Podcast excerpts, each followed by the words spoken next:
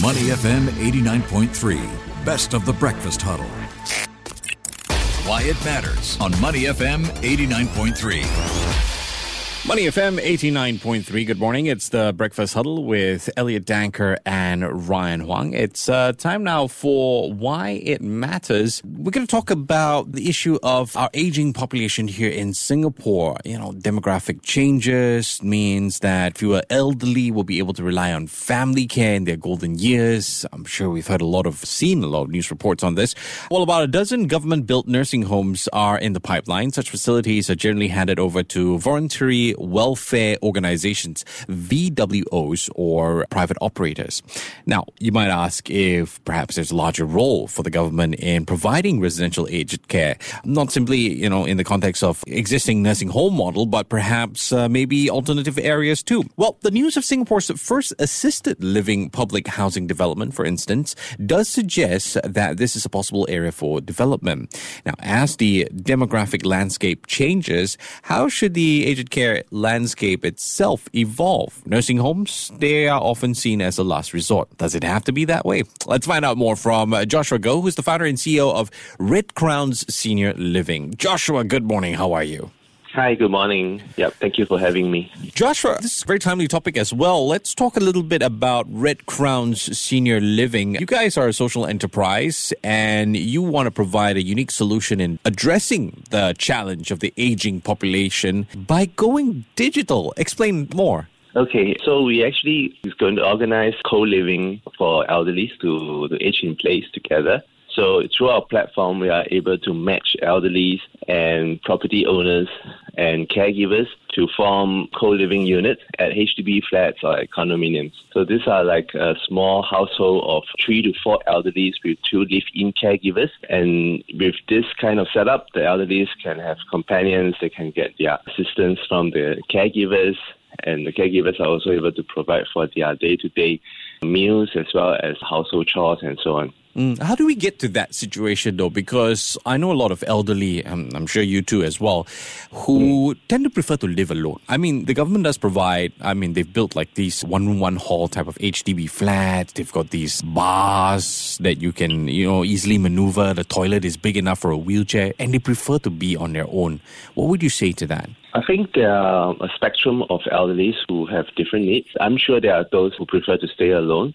However, those who come and be a members of the Red Crown Senior Living community, there are those who perhaps they need more assistance. Perhaps some of them have maybe not many friends. Uh, they wish to have some companions. The children, uh, the family members may not be around most of the time. So there's the cater for different group of elderly. Mm, I sense a calmness in your voice and an experience there, Joshua. Uh, I want to find a little bit more about you. I understand you used to be in the hospitality industry. Tell me more. Uh, yes, that's right. Before that, I was an architect. Oh, wow. And then I, mm, yeah, I branched off into uh, hospitality department and management. And I was running a co-living hotel before that. So it was for millennials.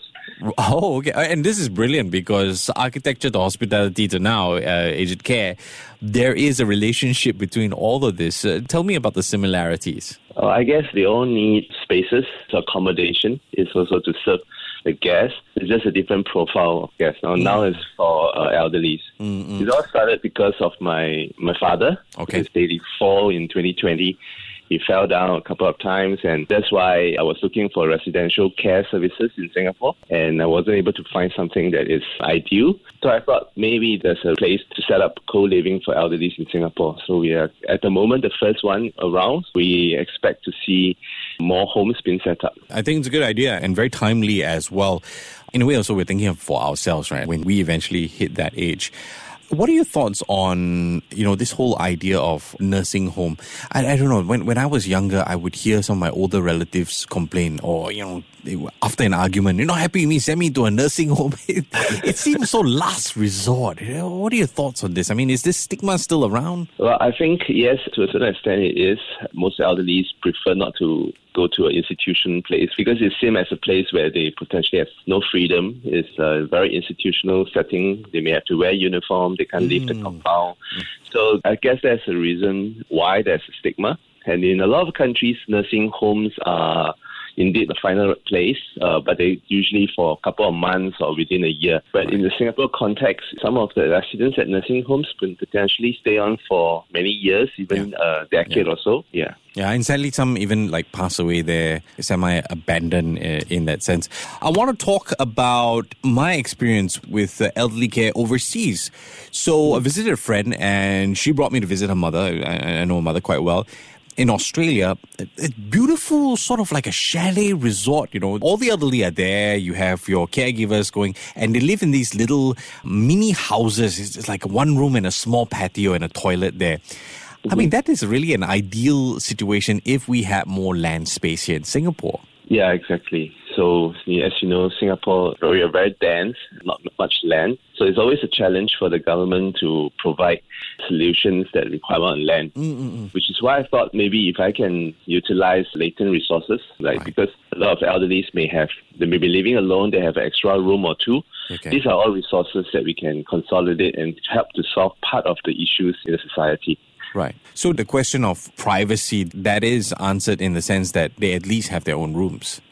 Yes, some of them go for one bedder, so they have oh, own okay. room, or there are also options where they share a room with uh, a roommate. There's a two bedder option. Right, right. But the main thing is that caregivers are available on hand, and, and those are so crucial. So, you guys recently soft launched Red Crown Senior Living, the first co living concept for seniors in Singapore. How does it work? I mean, if let's say I've got, you know, elderly parents, I'm thinking about this because maybe I travel a lot. What do I have to do? You can go onto a website, you can discover, explore a few options from independent living, uh, assisted living, or for elderly with dementia, we can consider the memory care living arrangement. Okay, okay. What kind of fees are we looking at? Is it affordable? It's relative, uh, but so independent living for a two bedder at the HDB starts from two thousand two hundred. Okay. It includes the accommodations, the caregivings, and the meals uh, utilities and so on. Okay, I guess it depends on your perspective. It's, it's not too bad considering you've got caregiver, you've got meals provided as well. How's the response been so far? We have created for almost a year and we have 25 homes at the moment. We are still growing a couple of homes a month and we have served 130 residents. So I would say is the demand is there. Mm. Mm. Yeah. All right, Joshua, I want to dive into a bit of a buzzword, as a post COVID right. buzzword.